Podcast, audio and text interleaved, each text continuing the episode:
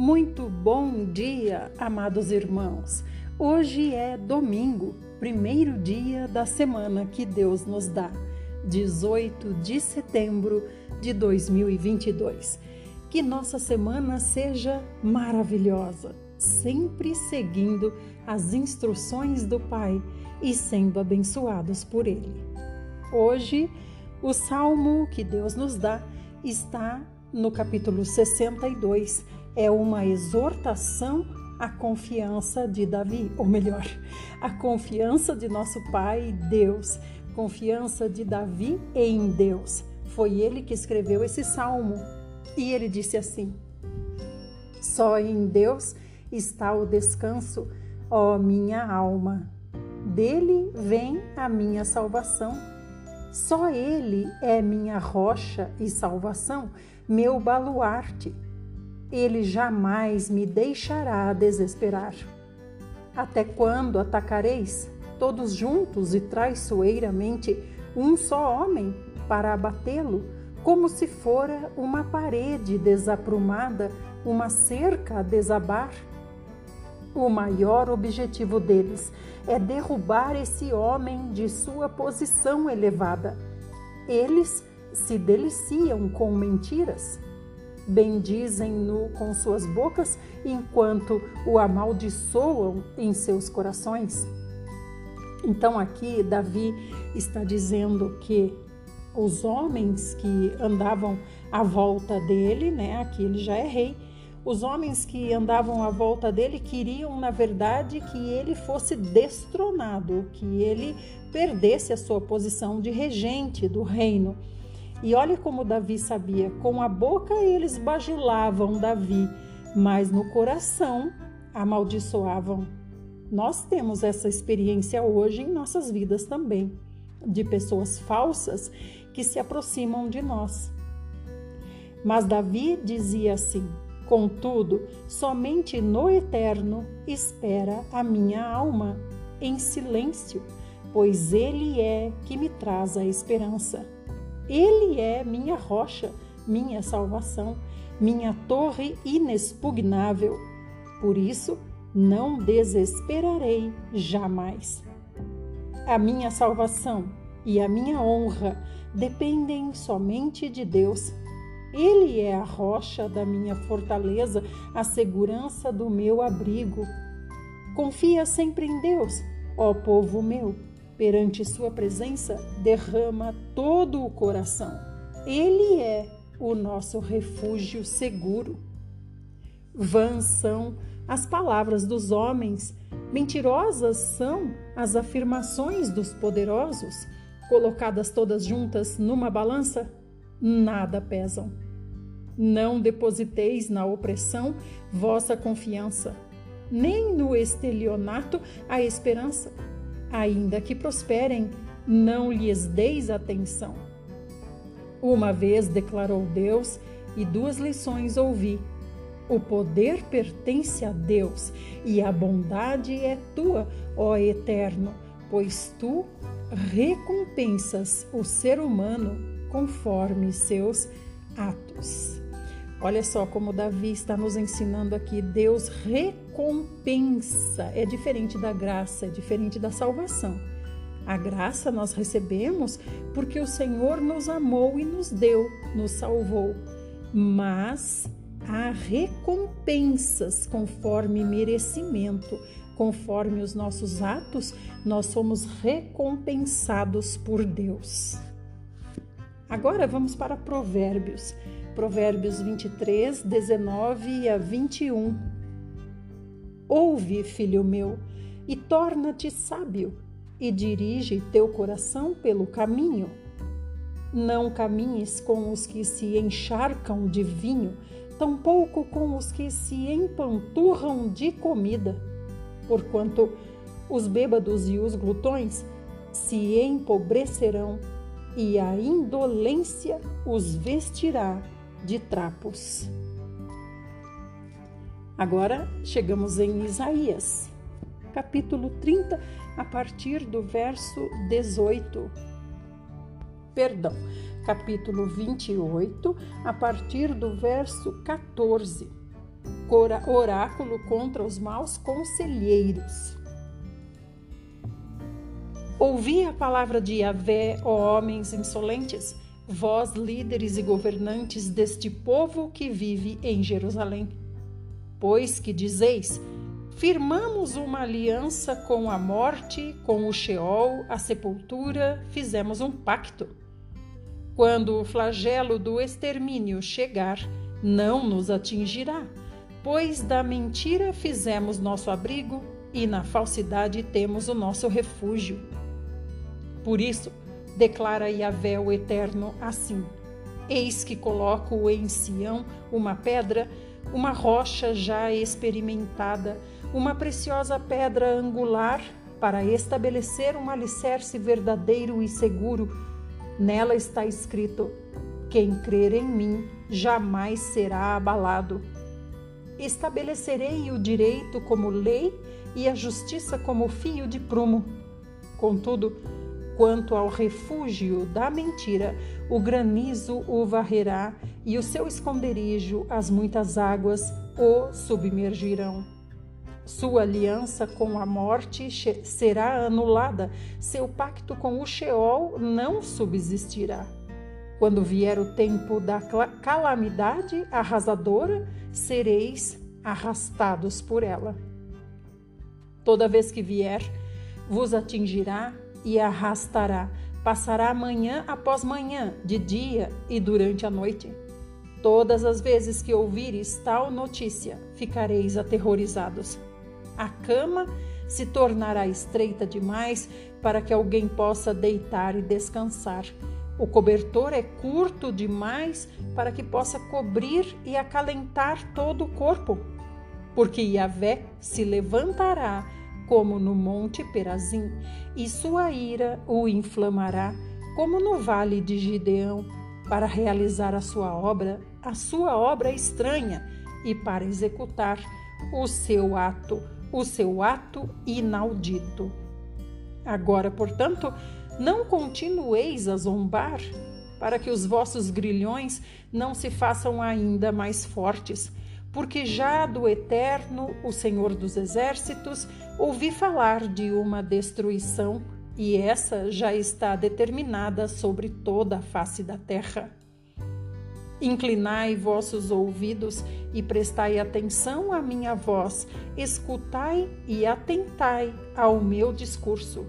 Porventura, o lavrador que semeia lavra sem parar? Fica o tempo todo cavando e gradeando a terra? Claro que não. Depois de nivelar o solo, ele não espalha o endro, semeia o cominho, lança o trigo em eiras, a cevada no terreno próprio e a espelta, o trigo duro nas margens. Ora, o seu Deus lhe dá toda a orientação necessária e lhe ensina o caminho. Por isso, não se debulha o endro com o instrumento de trilhar, e sobre o cominho não se faz passar roda de carro. Retira-se o endro com vara e o cominho com um bastão de madeira. Também é preciso sabedoria para moer o cereal e fazer o pão. Por essa razão, ninguém o fica malhando para sempre. Fazem passar as rodas da trilhadeira sobre o trigo, mas os seus cavalos não o trituram. Todo esse conhecimento vem da parte de Yahvé dos exércitos, magnífico em conselhos e maravilhoso em sabedoria. Oráculo contra a cidade de Davi. Ai de Ariel. Ariel, a cidade onde acampou Davi. Acrescentem um ano a outro e deixem seguir o seu ciclo de festas. Contudo, eu colocarei Ariel sob provação. Eu a sitiarei para que se lamente e pranteie, e assim esta cidade será como seu próprio nome, Ariel, uma fornalha de Deus. Eu te cercarei com torres e vigiarei ao teu redor. Estabelecerei postos de sítio e erguerei trincheiras contra ti. Serás abatida e prostrada sobre o solo, passarás a falar. A tua palavra virá abafada pelo pó do chão. A tua voz será ouvida como a de um espírito que se encontra debaixo da terra. Entretanto, os seus muitos adversários se tornarão como o pó fino, as hordas cruéis como palha carregada pelo vento. Repentinamente, num instante, serás visitada por Iavé dos exércitos, com trovões, com estrondos e com grandes rugidos, com tufões e tempestades, com chamas de fogo devorador. Tudo acontecerá como em um sonho, como ocorre numa visão noturna, a horda de todas as nações a guerrear contra ti, ó Ariel. A movimentação de todos que a combatem, sitiam e a submetem à grande pressão. Como quando uma pessoa faminta sonha que está se alimentando, mas acorda e percebe que sua fome continua como quando um homem sedento sonha que está saciando sua sede, mas desperta ainda enfraquecido sem ter matado a sede.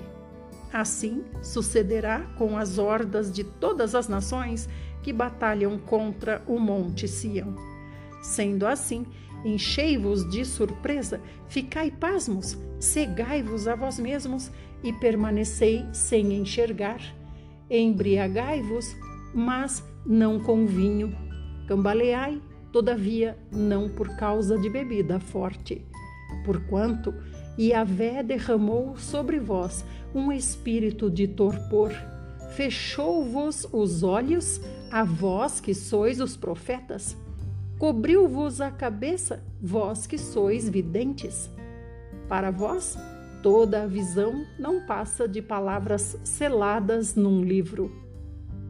Ora, e se dereis esse livro a alguém que saiba ler e lhe pedirem, lê isto, por favor? Ao que tal pessoa replicará, impossível, pois este livro está lacrado. Ou ainda, se entregares este livro a uma pessoa que não sabe ler, suplicando-lhe, lê isto, por favor, mas a isto ela responderá: Sinto muito, não sei ler. Eis que assim declara o Eterno: visto que este povo se chega junto a mim apenas com palavras sem atitude, e me honra somente com o mover dos lábios, enquanto seu coração está muito distante da minha pessoa. E a adoração que me prestam é constituída tão somente de regras e doutrinas criadas por homens. O que me resta é continuar a apavorar este povo com obras maravilhosas e feitos assombrosos, a fim de que o conhecimento dos seus sábios pereça e a inteligência dos seus pensadores se desvaneça. Ai daqueles que mergulham nas profundezas para esconder seus planos de Iavé, que agem nas trevas e imaginam: quem há de nos aqui? Quem há de nos ver aqui? Quem ficará sabendo o que estamos fazendo? Oh, que perversão e presunção a vossa! Que é isso que pensas? Tratar o oleiro como argila? Porventura, o objeto formado pode alegar aquele que o formou: Ele não me fez? E o vaso poderá dizer ao oleiro: Ele nada entende do ofício? Porventura, não será o Líbano logo transformado em campo fértil e não se pensará que o campo fértil é uma floresta. Naquele dia, os surdos ouvirão as palavras do livro, e os olhos dos cegos, livres da escuridão e das trevas, tornarão a enxergar. Mais uma vez, os humildes se alegrarão em Yahvé, e os pobres e necessitados exultarão no Santíssimo de Israel. Será o fim do tirano e do malvado, o zombador desaparecerá e todos os de olhos inclinados para o mal serão eliminados. Os quais, com uma palavra, fazem réu o inocente, no tribunal negociam e trapaceiam contra o defensor, e com testemunho falso e outras mentiras evitam que se faça justiça ao homem íntegro e sem culpa. Por isso, Yahvé, que redimiu Abraão, diz à descendência de Jacó: Eis que Jacó não mais ficará envergonhado, nem sofrerá humilhação, a sua face já não se cobrirá de palidez. Porque ao ver os seus filhos, obra das minhas mãos, entre seu povo, ele proclamará o meu nome, reconhecerá a glória divina do Santo de Jacó. E no amor reverente ao Deus de Israel permanecerá. Os desorientados de espírito obterão sabedoria, e os queixosos e murmurantes aceitarão a instrução. Oráculo contra o acordo com o Egito. Ai dos filhos teimosos e rebeldes, oráculo de Iavé, que executam planos que não são meus, celebraram pactos e alianças sem minha aprovação, e tudo o que fazem é juntar pecado sobre pecado, que partem para descer ao Egito sem me consultar, buscando abrigo à sombra do Egito mas o socorro do Faraó se vos tornará em humilhação, e o abrigo à sombra do Egito em vergonha e ultraje. Vamos continuar no próximo áudio.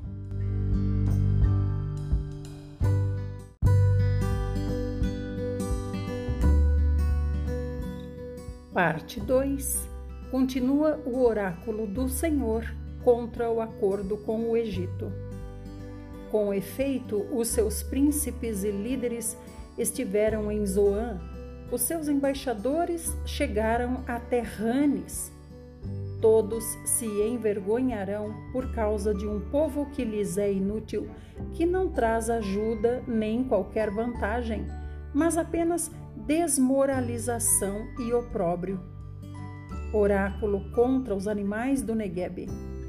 Atravessando uma terra hostil, de aflições, com muitas leoas famintas e com o leão rugindo, o leão rugidor, terra repleta de víboras, serpentes velozes, os embaixadores enviados transportam suas riquezas no lombo de jumentos, seus tesouros nas corcovas de camelos, para um povo que não lhes pode valer. Sim, o auxílio do Egito é absolutamente inútil e vão. Eis porque lhes chamei monstro arrogante e preguiçoso. Vai agora, portanto, e escreve isto sobre uma tábua. Grava-o, pois, em um livro, a fim de que, nos dias vindouros, seja um testemunho eterno.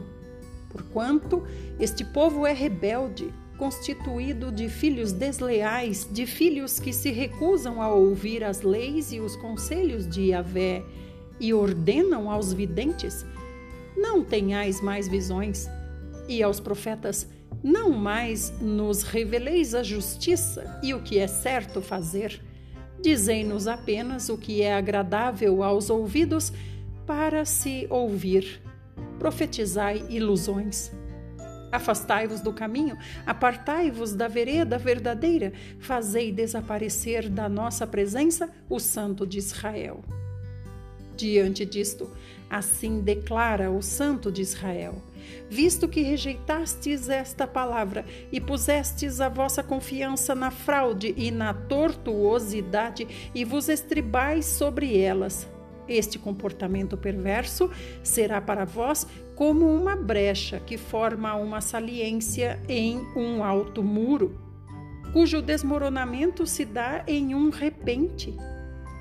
Ele fará em pedaços como um vaso de barro tão esmigalhado que entre os seus muitos pedaços não se achará um caco que sirva para pegar brasas de uma lareira ou para tirar água da cisterna.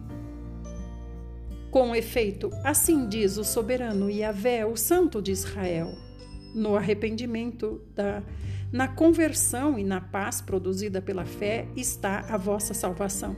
Na paciência e na tranquilidade está o vosso poder. Contudo, vós o rejeitastes. E ainda exclamastes: Não, antes fugiremos a cavalo, pois bem haveis de fugir. E, e declararam mais: Montaremos sobre cavalos velozes, pois assim seja. Os vossos perseguidores serão mais velozes que os seus cavalos. Mil tremerão diante da ameaça de Errade, um guerreiro, diante da ameaça de cinco inimigos, todos fugirão, até que todos sejais deixados como um mastro no alto de um monte, como uma bandeira sobre a colina. Até aqui, amanhã, Isaías vai nos falar sobre a graça e o perdão de Deus. Agora nós vamos para o Novo Testamento. Estamos na carta que Paulo escreveu aos irmãos da Galácia. Gálatas 5. Nossa liberdade em Cristo. Paulo diz: Foi para a liberdade que Cristo nos libertou. Portanto, permanecei firmes e não vos sujeiteis outra vez a um jugo de escravidão. Eu, Paulo, vos afirmo que Cristo de nada vos servirá se vos deixardes circuncidar. E outra vez declaro solenemente a todo homem que se permite circuncidar que ele, desse modo, fica obrigado a cumprir toda a lei. Vós, que vos justificais por meio da lei, estáis separados de Cristo, caístes da graça. Entretanto, nós, pelo Espírito, mediante a fé, aguardamos a justiça que é nossa esperança, porquanto em Cristo Jesus nem a circuncisão, nem a incircuncisão tem qualquer valor, mas sim a fé que opera pelo amor. Corrieis bem. Quem vos impediu de obedecer à verdade? Quem vos convenceu a agir assim? Não procede daquele que vos chama Sabeis que um pouco de fermento leveda toda a massa. Quanto a vós, estou convencido do Senhor, no Senhor, de que não pensareis de outra forma, mas aquele que vos perturba, seja quem for, sofrerá condenação. Eu, no entanto, irmãos, se continuo pregando a circuncisão, por qual motivo ainda sou perseguido? Nesse caso, o escândalo da cruz estaria anulado.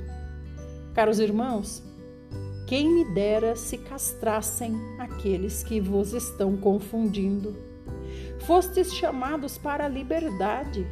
Todavia, não useis da liberdade como desculpa para vos franquear a carne.